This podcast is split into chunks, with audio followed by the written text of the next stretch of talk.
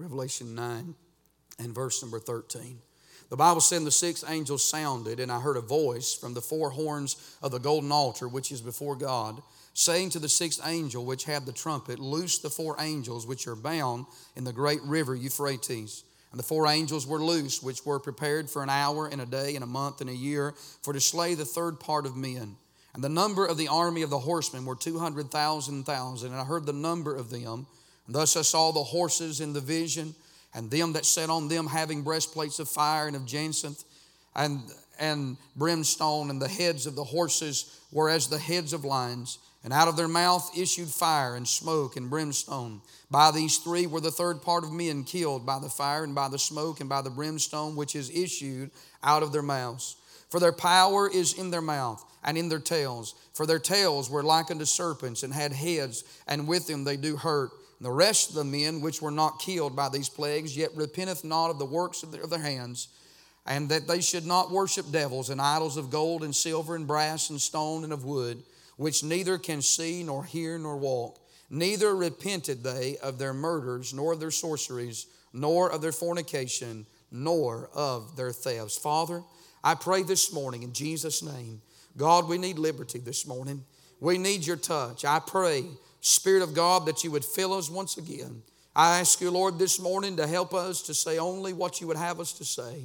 God, I pray that you would bind the devil as we reminded of that verse greater is he that is in you than he that is in this world. Thank you for the good choir singing, for the testimonies, the rejoicing, and for the preaching or for the singing that we've already heard. But I pray that you'll bless the preaching of thy word now this morning. I pray that you'll deal with every heart, convict the lost, and I pray that they'd see their need of salvation this morning. We that are saved, God, open our eyes to those that are lost, and may our vision of souls be greater than it's ever been before. And for what, Father, for what you do this morning, we'll be careful to give you the praise, the honor, and the glory for it all. For we do love you, and we ask it in Jesus' name. We do pray. Amen. Amen. You can be seated this morning. I want to preach a few moments this morning on the sixth trumpet.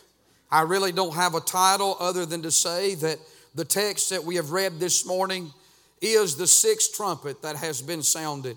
And when you think about this in verse number 13 and 14, there's an announcement. The Bible said that the six angels sounded, and I heard a voice from the four horns of the golden altar, which is before God, saying to the sixth angel, which had the trumpet, Loose the four angels which are bound in the great river Euphrates. Now, when you think about this announcement that is being made here, there's four angels that's going to come out of this great river Euphrates. And so the announcement is being made. God is opening opening another prison house of demons that's about to come out. As we mentioned last Sunday, we're living in a time when people are fascinated with demons, they're fascinated with all types of the dead. Uh, they make movies and comic books and, and video games and all kinds of things uh, uh, talking about demons and the end of time and horror things. Uh, man is intrigued by those things. And one of these days, God is going to remove the Holy Spirit when the church is taken out.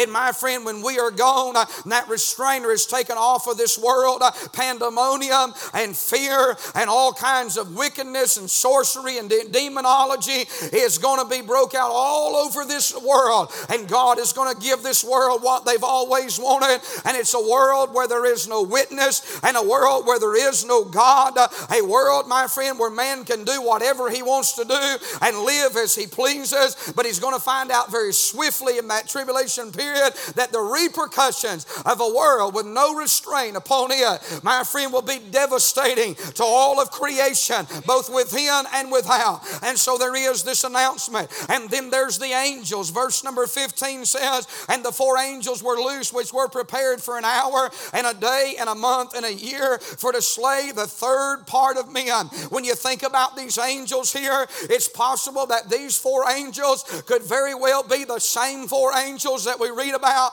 in Daniel chapter number 10, my friend, you think about those four great powers, uh, uh, those world powers. When we think about the Babylonian Empire, we think about the Grecian, the Medo Persian, and the Roman Empire. All of those empires uh, uh, had an evil force that was working behind them that we know that stood against the very uh, prayers of Daniel himself. It's very possible that the same four angels that are coming out of this river here, the river Euphrates, that are unlocked, uh, unleashed upon this world, could be the same four angels uh, that led those kingdoms uh, to rule the world. Also, we see about these angels here that they're going to have power and they're going to lead for 13 months in a day. The Bible says in verse number 15 uh, for that they were prepared for an hour, a day, a month, a year for to slay the third part of men. When you think about that little phrase, the third part, this is the 13th time that we find that phrase, the third part. Up until this point, during those seals uh, and during these trumpets, uh, everything has been affected by the third part the sun, the stars, uh, the fish in the sea, the waters of the ocean. When you think about the ships, the grass, the trees, uh, all has been affected by this third part. The Bible talks about those seals uh, and these trumpets uh, have affected the third part of those things. But here in our text, it's not the fish and it's not the sea and it's not the waters and it's not the grass and it's not the trees, uh, but it is the third part of man that's being affected by these demons that are coming out of the great river Euphrates. Uh, you see, that's why I believe uh, uh that these things that were before this, uh, they were not symbols, they were not uh, some just typology, but they were actual literal things because now the third part of man is being affected by the angels or the demonic angels uh, that's coming out of this river here. And so there's the announcement. There is the angels. But then notice in verse number 16, there is the army. As he said, and the number of the army of horsemen were 200,000 thousand, and I heard the number of them. And thus I saw the horses in the vision, and them that sit on them having breastplates of fire and of jacinth and brimstone, and the heads of the horses were as the heads of lions, and out of their mouth issued fire and smoke and brimstone. Now think about this army. This is an army, my friend, of 200 million that's following these four angels out of the very bowels and the prison of hell. They're coming forth upon this country or upon this world. I'm talking about like roaches uh, uh, walking across, uh, uh, across this earth and scattered. Uh, an army of 200 million to the four corners of this earth uh, are being sent out. I mean, listen, my mind cannot even comprehend and perceive uh, what the scripture is saying concerning uh, these demonic beings that's going to be turned loose upon this earth. Amen. Now, if you think tonight or this morning you're lost, and if you think this morning that you're going to be able to escape the tribulation, friends, you're fooling yourself. You if you're lost this morning, you need to get in while you can. Because if the trumpet sounds, it's too late. Amen. You're not going to be saved during the tribulation period. Now, this must not, this passage must not be mistaken with the battle of Armageddon. We know that in Revelation chapter number 11, I think it is, or chapter 16, in verse 11 and 12, we know that there's a reference to the battle of Armageddon. We know that in Revelation 19, we'll see that take place. Uh, but I want to tell you, many times uh, uh, this passage of scripture uh, can be uh, uh, can be tied in or mistaken by the battle of Armageddon, but it is not that battle. This refers to Ezekiel chapter 37 and verse number thir- or chapter 38 and verse number 39. It is, my friend, where Russia comes down and invades Israel because the kings of the east in the battle of Armageddon, the great river Euphrates will be dried up, and that river is the dividing line between the east and the west in that Middle Eastern uh, region there. And in the battle of Armageddon, when that angel comes down and dries up that river, the kings of the east are going to come across uh, and they're going to join with the Antichrist uh, and get ready to do battle against the very Son of God. But in this text here this morning, there is no reference to the kings of the east. Uh, uh, this, my friend, will reference Ezekiel chapter number 38. So when you think about this army, there's going to be battles that's going to be fought uh, in the middle and throughout the end, and even after the tribulation period is over with. What a time this world is going to be in for. when you think about this army, when you think about these angels, when you think about this announcement, when you think about their agenda, look at verse 18 and 19. By these three were the third part of men killed by fire and by smoke and by brimstone, which issued out of their mouth. For their powers is in their mouth and in their tails, for their tails were like unto serpents, and they had heads which and with them they do hurt. I would like to take time this morning and deal with, with their tails and their heads and, and the representation of the, their, their own uh, uh, breastplates of brimstone and fire and jacinth and what these represent. They all represent judgment. Let me just say that because I'm headed somewhere else this morning. These, uh, what's coming out of their mouth, the fire, the brimstone, it's a representation of God's judgment that's going to be upon this earth. And these uh, demonic beings are going to torment man. Remember, they've already been tormented for five months uh, by those have, those locust demonic beings that came out that had the sting of a scorpion. But now there's another prison house that's been unlocked. Friend, that's in reference to Jude in verse number six uh, and First Peter chapter two that there are angels uh, that even right now as we speak, they are reserved in chains of darkness darkness unto the judgment of the great day. And these demonic beings uh, are going to be unleashed upon this world. Uh, no doubt that are those uh, that have been cast out of heaven when Lucifer fell.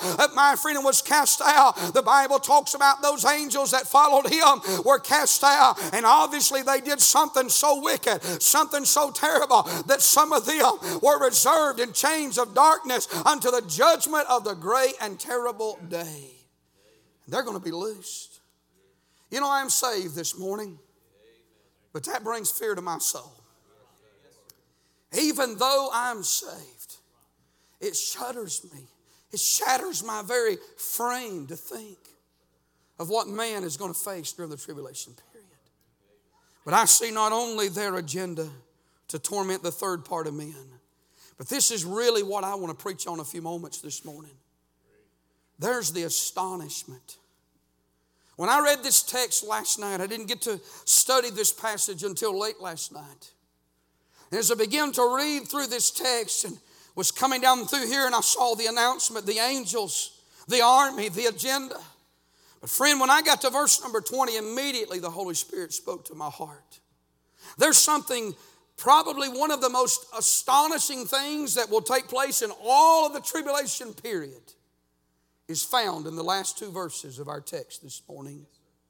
Notice the Bible says, and the rest of the men which were not killed by these plagues, notice this, yet repented not of the works of their hands. Look at verse 21. Neither repented they. Well, I'll tell you what astonishes me more than anything when I come to this text is when you see that these men that are living in verse 20 and 21, they have made it through the seals, they have made it through five of the trumpets. I know that those things are, are not in chronological order. I know that, that some of these things uh, uh, will take place at different times, but when you think about just what all that we have read, what all have been said, what all they have seen, where that they are standing at this very moment, uh, the whole world has been affected by the judgment of God from the vegetation to the waters to the fish in the sea to the ships of the ocean. This world has been turned inside out. Demonic creatures on every hand, an army of men, of de- demons that have trotted this earth uh, and that have tormented men. And in spite of everything, they've not repented. Is that not shocking to you this morning? That these people are so hard that they are so bent on going their own way that they are so stiff necked that they, no matter what God has done, they have cried, they have prayed for death to come, and death has fled from them. But the one thing that they have not done, they have not repented of their sinful lifestyle, they've not repented of their sinful days. I would say this morning, Brother Barnes, could it be that we are on the threshold of seeing, even right now, what is going to take place in verse 20 and 21? We're seeing it happen in our day and time. I mentioned mentioned it a few Sundays ago from time to time. I have said this, uh, even just as recently as up to a few years ago, uh, there was a time when you could preach your heart out, you could preach on hell, you could preach on death, you could preach on judgment, and if sinners were in your midst, uh, I'm talking about up to about five years ago, they would raise their hand and at least acknowledge that they were lost, uh, that they needed prayer and they needed to be saved. But can I tell you, friend, we're living in a day and time now that, listen, all across this country, you can preach, uh, and now it's hard to get people to even raise their hand and admit that they are lost. My daughter sent me a, a picture of something, or sent it actually to my wife, and she showed it to me. Disney is either coming out or just coming out with, um, I don't know, it's a Disney movie or, or, or, or weekly show for children that uh, I can't remember the title of what it is called, but the, the, the essence of what it is is that one of the songs that they were singing in this, this video, the, the story told about the article, was that they called themselves the lost ones. It's not the title of the movie, but that's one of the theme songs that they're the lost ones, the lost boys, the lost girls. And it's nothing but pure wickedness. It is nothing but vile. The, the, the very image of the front of that, of that advertisement showed uh, teenage boys and girls that were not dressed properly and dressed like hookers and, and they were dressed like prostitutes. And that's what they're feeding into the minds of this younger generation. That's what they're watching at a young age. That's what they begin watching as entertainment at the age of, of three and four and five and six and, and so forth and so on. So I think you can understand by the time that they become a late teen or an early, uh, young, or they become a young adult, their mind has been so infiltrated uh, by songs and by movies and by magazines and by video games and by, by the very images that we see in life that, that teaches them you're a lost boy, you're a lost girl. That, that's a good thing. The whole premise of the movie was nothing good. It was to, it was to see how bad that you could be. That one of the songs uh, illustrated that being bad is good, that it's okay to be bad. That's what they're pumping into the minds uh, of young people. Somebody said, Why do you have a Christian school? That's one very good reason as to why we have a Christian school. Doesn't matter to me what nobody says or thinks about it. I'm telling you, friend, we're living in a time uh, when our public school system systems. And I understand there are people here that you cannot afford a Christian school. You don't have the time to homeschool. I'm not beating up on anyone. I believe the grace of God will help if there's no other open door. But what I'm saying is, uh, it's a tragedy what is being said and what is being taught in our public school systems today. And I went to public school. And I want to tell you, it is terrible what's happened to this country. Said, Brother Gravy, why did you say all that? Because I want to make this one point. Do you understand why people don't repent now? I mean, when from a child, when even lost people taught their children character, responsibility, decency, when they taught them chastisement. Can I just stop and make a statement here? If you don't whip your children, you mark my word down what I'm saying. This isn't an off the cuff statement. This is a statement taken from the Bible. It is also a statement of observation of 21 years pastoring this church. If you don't whip your children, I promise you, I'm not, I'm not giving you an hypothetical. I'm not telling you there's a maybe or there's a possibility. I am firmly promising you, if you spare that rod, if you don't whip your children, if you coddle your children, if you tell them every, if you make excuse for your children, I promise you this morning, mark my word, you will lose your children. Don't come to me after service and tell me something foolish as to say they never did anything worthy of a whipping. That is an insult to my intelligence. And I'm not intelligent, but that's an insult. Surely you are not that dumb this morning. To not whip your children, to not chastise them the way the Bible says. I'm not talking about time out. Somebody say amen. I'm not talking about uh, I'm not talking about whatever Dr. Spock or whoever you want to say, Dr. Phil or anybody. I don't care what them people say. And I don't want it taken off CD, not that he would anyway. But people need to hear this, don't they? It's not what the Bible said. If thou beatest him with rod, he shall not die, but you'll deliver his soul from hell. To not chasten your children, you know what that means? You know what you're saying to your children? You don't whip them. You're teaching them, just, you're teaching them, to, to not whip them. Let me put it this way. To not whip them when they do wrong is the same way for God not to chasten you when you do wrong. And to think that little Johnny or little Susie is so perfect or so good that they never do anything worthy of a, of a tail whipping is to say that you can live your Christian life in such a way that God would never have to chastise you. That's not possible. God corrects us. Correction is when He says, Now don't do that. Listen, here's what I told you not to do this, and here is what, here's what my word, this is what I say. But if we don't follow that correction, then it's followed with what? Chastisement. Hear how quiet it is, as quiet as it is in a Methodist church right now. Because listen, it isn't the problem today. You say, preacher, why are you? Why? What does that have to do with Revelation nine? I'm going to tell you what it has to do with it. I've watched young people. The ones that get whipped get broken. The ones that get broken get saved. And I know there's exceptions to that, but I'm telling you that's the rule. That's not. The, but I'm going to tell you the ones that never get whipped, they never get broken, and they never get saved. You tell your, listen, you give an ear to your children when they do wrong. You say, well, it could be, you defend them, you'll lose them. My mom and dad were lost, they didn't defend me. I lived under the rule of thumb, Brother Laddie. Every child in my day and time, you were guilty until proven innocent in a court of law. and it was mom and dad, they were the judge, the jury, and everything. I thank God for that. Can I just be honest? I'm glad I didn't grow up in this warped day and time when parents discuss with their children. No, we got, we got the devil beat out of us. And I still believe that this morning.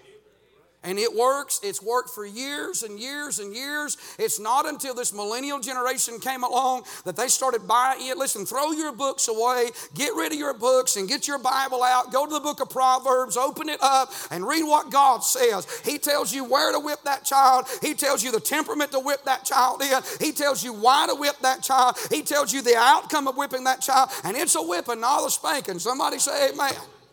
I mean, you ought to whip them till they do a rain dance. Somebody say amen. Isn't that right? I mean, whip them till the smoke alarms go off.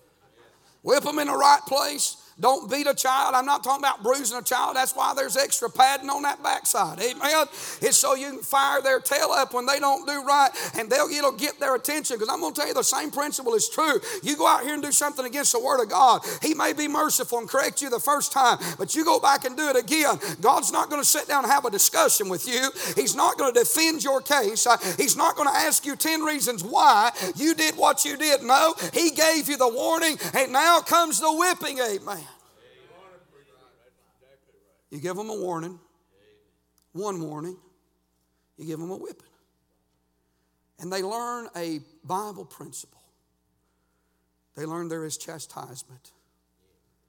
They learn that there is the law of sowing and reaping. They learn that there is judgment, that there is a price to be paid when you don't listen. You take that away from them, and I'm going to tell you, you took away three of the greatest principles in all the Word of God. And I promise you, they will go to hell without God. I could tell you today, people who have wept and wept over the loss of their children. You might be here and say, Preacher, I whip my kids and they're not serving God. They're not even saved. That's true. It happens. But I promise you this there's a condemnation in their heart that you've a principle of condemnation when they do wrong that they know that they're not where they need to be at. And the very fact that they know that gives hope. If they know which direction. They are, we are dealing with a lost generation. They are the lost boys. They are the lost girls. You know why? Because they've been misled into this higher psychology and education. Preachers are afraid to even mention it anymore for fear that some parent is going to get sideways and upset because they have fed into this line. I'm telling you, friend, listen, all you got to do is open the Bible. I'm not preaching something to you that's not in Proverbs, it's loaded with it. Just start in chapter one and go to the last chapter, you'll see it over and over and over again. It's not something that's a figment of our imagination, but it raises a generation that feels like they do not need to repent. They've always got a scapegoat. They're always looking for a way out. Mom and dad has always handed them an excuse. So therefore, when God deals with them, they see nothing wrong with what they've done. They don't repent. I told my dad one day, I said, Daddy, you, you know how God worked this out for us. I said, You wore me out when I was a boy. And uh, even though I wasn't saved, I feared my parents, even though they weren't saved. And I said, You wore me out. You broke my will. So I whip them, but you just got to keep on. You got to be consistent. You don't. I never thought in Revelation 9 I'd be preaching on whipping your children, but the Holy Spirit knows. You don't tell them 10 times, now I told you not to do that. I told you, no, no, no, one morning, one. They'll get the picture after you fire them up enough. One time, that's all you get, is one. Amen. He jumped when I said that. you know what? Just one, one morning, and then you pay the consequence. You know what? Life's a whole lot easier when you live by that principle. Amen. My mom and dad never took Prozac. That's right. They didn't give me a pill neither. They gave me a paddling. Paddling takes away the pills. Y'all still with me this morning, right? All right. It's just 11, it's just 11 o'clock in Alabama right now. And you know what happened?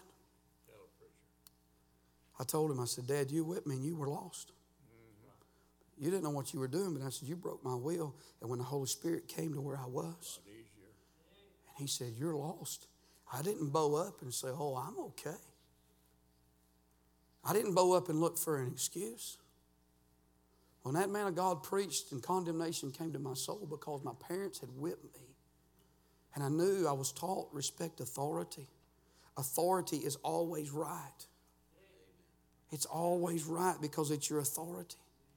The Bible didn't say, children, obey your parents in the Lord as long as they're doing right. He just said, obey your parents in the Lord, for this is right. I said, Dad, because you whipped me, you broke my will when the Holy Ghost came to where I was. And he said, You're lost. Repentance had been put in my life. My parents never gave me a way out. I told you last Sunday, I got some weapons too, not many, but maybe a couple when I was innocent. They didn't even apologize. Said, they found out later I was innocent. And Daddy said, Well, you know, you did a lot of things you should have got whipped for anyway. Now, if they'd have been Christians, they'd say, Well, we didn't know that, but God knew it, and all things work together for good, so thank God you got a whipping.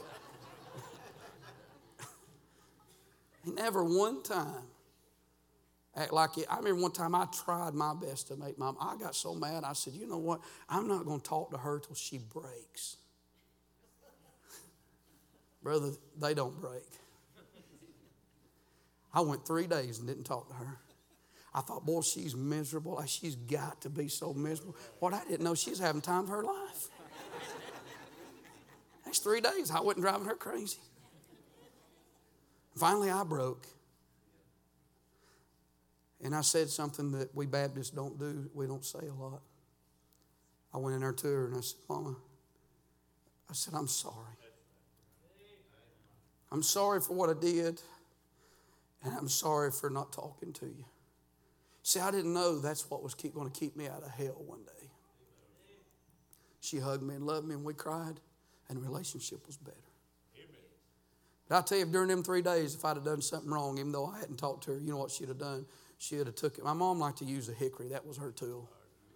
My dad, he, he, wore, he wore his around his waist. He'd grab that belt, and I mean, it sounded like a machine gun going off, you know.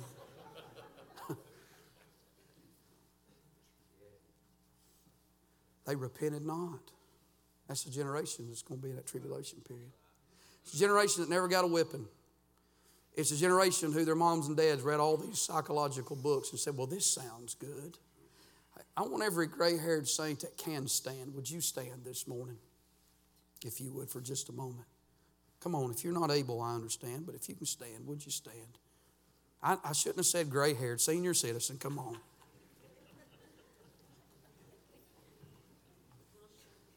Look around here this morning. If you if you never got a whipping as a child, you can be seated. Your parents whipped you, didn't they? How many of y'all would say amen this morning that you're thankful you had parents that whipped you?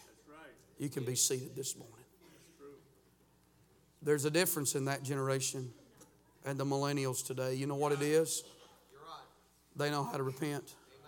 I'm not saying that we don't have young people and young couples here. Don't misunderstand me. I'm just making the point. I believe we've got cream of the crop young families that you whip your children. You believe that's right this morning, but there could be somebody here. You say, well, I just don't see the big deal. I sure didn't know I was going to preach on that this morning, but God knows school's starting back, so it's a great time to preach on it anyway. Amen. I'm just talking about, hey, they never said they were sorry.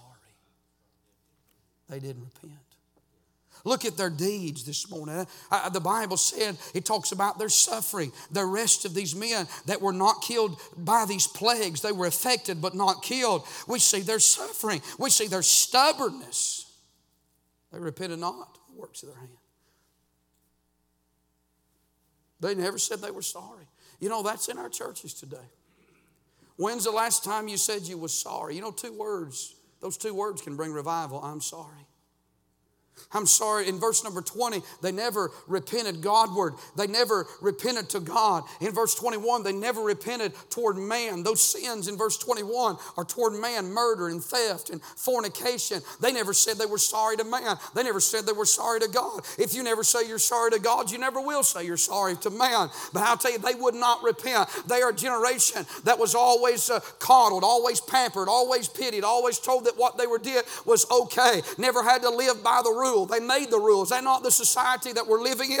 Live by your own rules. Do what you want to do. That's not Bible, friend, this morning. That'll lead your soul down to a life of destruction. It'll destroy your home. It'll destroy your family. No man lives to himself and no man dies to himself. We're accountable this morning. We're responsible. I want to say this morning to every one of us, uh, even though there's some of you here and you say, Well, preacher, I'm saved. That's wonderful. When's the last time we repented?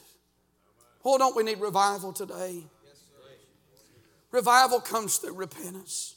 I don't know that we have anybody here like this this morning, the same as, as it is with the parents that I just got through preaching to. But it's all good preaching. It doesn't matter. It needs to be said. I need to hear those things. I don't even have children at home anymore. And I need to be reminded of those things because it's true. It's right. And the same is, is even with this, with parents uh, or with church members today. As church members, we need to learn to say we're sorry.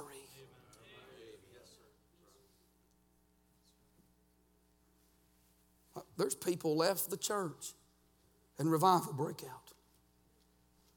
All because they refuse to say they're sorry.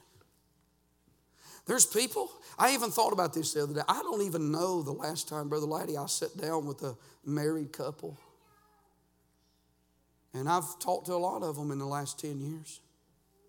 But I don't know the last time I've sat down with them and had two of them look at each other without me prodding or pushing or trying to say anything look at each other and break down and go crying and say, I'm sorry.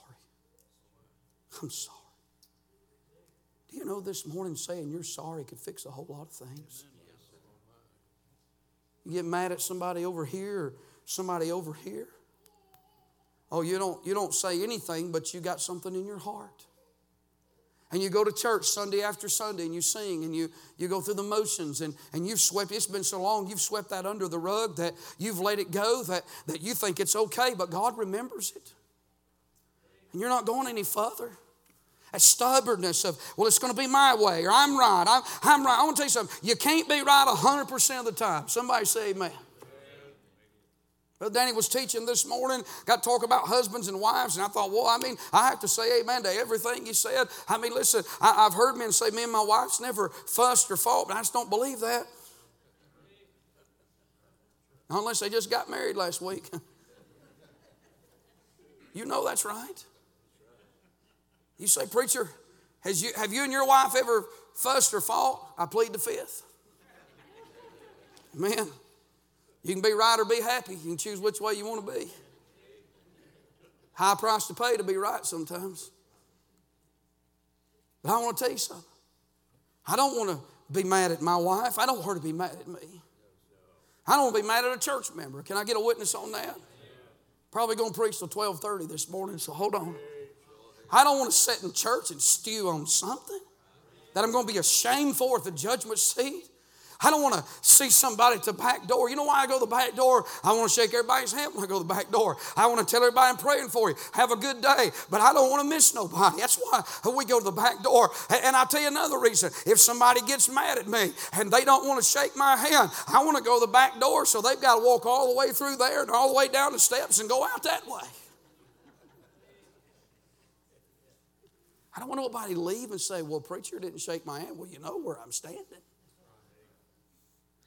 Isn't it amazing how people get something against somebody and they'll say, Well, you know, I'm just, that's the way he wants to be. Well, I'll just, I'll just sit on my side. And Brother Josh can sit on his side. And uh, if Brother Josh is up there at homecoming and he's at the dessert table, I'll go to the food table. When he's done at the dessert table, then I'll make my way over to the dessert table. Now, we don't talk about them things, but they sure do happen, don't they? If Brother Josh gets fired up in a testimony, I'll just pray for him. But now, if Brother Laddie gets fired up, I like Brother Laddie. So I'm going to go to meet my Brother Laddie. Oh, I'm telling you. Whew. Wouldn't it be easier instead of doing all that avoiding? To just get on your knees and say, God, I'm sorry. And then if you have to, if you don't know about it, don't tell him. Isn't that right? Why go tell somebody something they don't already know, they don't know and put something in their mind? Just get right with God. But now if Brother Josh knew that I had problems with him, then I need to go to you and say, hey, brother, I'm sorry. It don't matter, and it, and it wasn't your fault. Say, what if it was his fault? It don't matter. But I'm sorry because I've avoided you. I've not been friendly to you. I've not talked to you. And I've mistreated. I've not even prayed for you. See, you can't pray for people you avoid, not truthfully.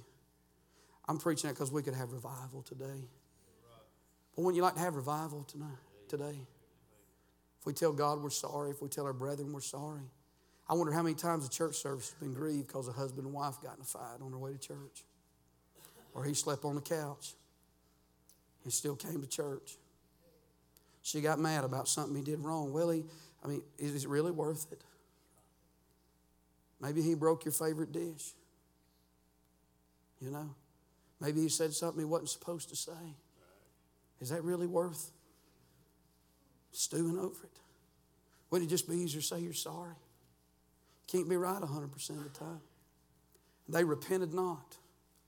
And they repented not. I'm telling you, we'll, treat, we'll teach our children. I, I think it's good for them to see us repent, don't you? It's good for them to see us go down to the altar from time to time. It's good for us to. I remember one time we had a revival here. We went through 16 months. It was so dead, so dry in this church. I mean, listen, you, I mean, some of you remember this for 16 months. You may not remember the months, but I sure do. I remember getting up here one Sunday morning, fixing to read my text, and right in the middle of it, I started reading my text, and I looked at all y'all and I said, How many y'all are tired of this deadness? And just about 100% hands went up in the building. I said, Let's meet back tomorrow night for revival. I said, I don't know who's coming, who's preaching. I don't know if anybody's going to preach, but I said, let's meet back tomorrow night. We sure need God. We didn't have revival because we were doing good. We had revival because we were in the ditch. I remember went home that afternoon and prayed. I said, God, is there any preacher you want to come? We're in terrible shape. We need help. We, God, if you don't help us, we're going to sink. And the Holy Spirit said, Call Bobby Barnes. I didn't know it was the Holy Spirit at the time. I just had Bobby Barnes on my heart. I called Brother Barnes. He was up in Staunton, Virginia, preaching. I said, Brother Barnes, I said, I probably can't get you. I said, I know you, he preaches every week of his life. I said, I, I know I can't. I said, we, we're just, we're just really, he wasn't even a member here then. I said, we, we need help. And I said, we're just going to meet back tomorrow night. I don't know if you've even, he said, you know what? He said, I had a cancellation. I ain't got nowheres to be after tonight. He came, that was the second week of November. He came on that Monday night. I got up that Monday morning, and the Holy Spirit said, I'll tell you what you're going to do tonight. No preaching tonight. I want you to get a microphone, put it on the altar, and I want you to be the first one. Go down there and stand and confess your sins to the church. And after you've confessed, you know, I was like a good Baptist. I said, Lord, I don't think I got any.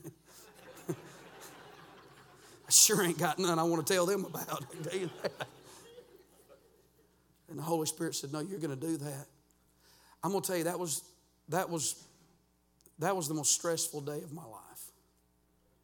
Because all day the devil just, he just kept pounding in my head. What are you going to do, dummy? If you go down there and you confess your sins, and you lay that microphone down and go sit down, and not one person. What if you're the only one? See, that's how he talks to us.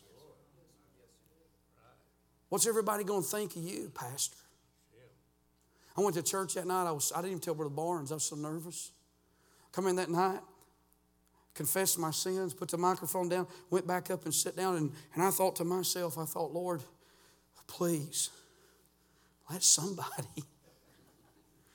I know they ain't been living that right. Let somebody. Bernie Spain, I don't know if you remember this, but you was the second person that come down here. I don't even remember what you said. I was so relieved that you came down here that at least it was going to be me and you. I don't remember what you said, but you confessed something that night. And for two hours, one by one, people came. We had a confession service. And you know what happened the next night? We had prayer and went home. The next night, we came in here and she broke. 16 months, and she broke. And God moved. And we ran that meeting all the way till Thanksgiving Eve. A week and a half or two weeks and a half. I can't remember. Brother Barnes preached all the way up. And I probably missed God's will. We probably should have had church Thanksgiving Day. It was so good. And God, God pulled us. You know what? He pulled us out because people got willing to repent. I really think, I, I really think the reason we're in so much trouble today in our churches people won't say they're sorry. There's stuff behind the scenes. If a, if a husband and wife would just get on an altar and apologize to each other and get the bitterness out, wonder what that'd do for this church. If some church members would go to each other and really mean it and put their arms around it and really bury everything and say, you know, I've, I've been so foolish. I'm so sorry. It's been all about me. I'm going to tell you what the devil does. He plants things in our minds. He put little seed thoughts in our minds, and they ain't no more real than nothing. If you think on them things long enough, it'll become a reality till you believe it. And then it's true. And then you start thinking things you're not even supposed to be thinking. Spiritual people don't think that way. I sure didn't know I was going to preach all this, but I believe the Holy Spirit wants me to this morning. I believe if we're going to have revival, church, we're going to have to repent. I believe if these young people sitting in these pews, if they're ever going to get saved, and I know some of them are saved, but if they're ever going to get saved, and if they're ever going to serve God, they're going to have to get their tails whipped when they do wrong. Don't coddle them. Don't make excuse for them. Don't, don't, don't, don't try to, you know, just, just do like everybody did that generation did. Raise them the way you was raised. Common sense. You can't get above it. Can I get an amen? Common sense. Horse sense. God put that brain in our head for a reason, didn't He? And He gave us that Bible to raise them by. What about it this morning? And all I would say, sinners, please, please don't you leave this building not repented. If you're lost this morning, that'd be an awful, awful judgment to face. I really thank the Holy Spirit, though, speaking to the church this morning. I know He could be speaking to the heart of some sinner, but I tell you, He's really talking to us this morning. When's the last time you said you were sorry? When's the last time you repented? When's the last time you told God? When's the last time you told man as we stand this morning?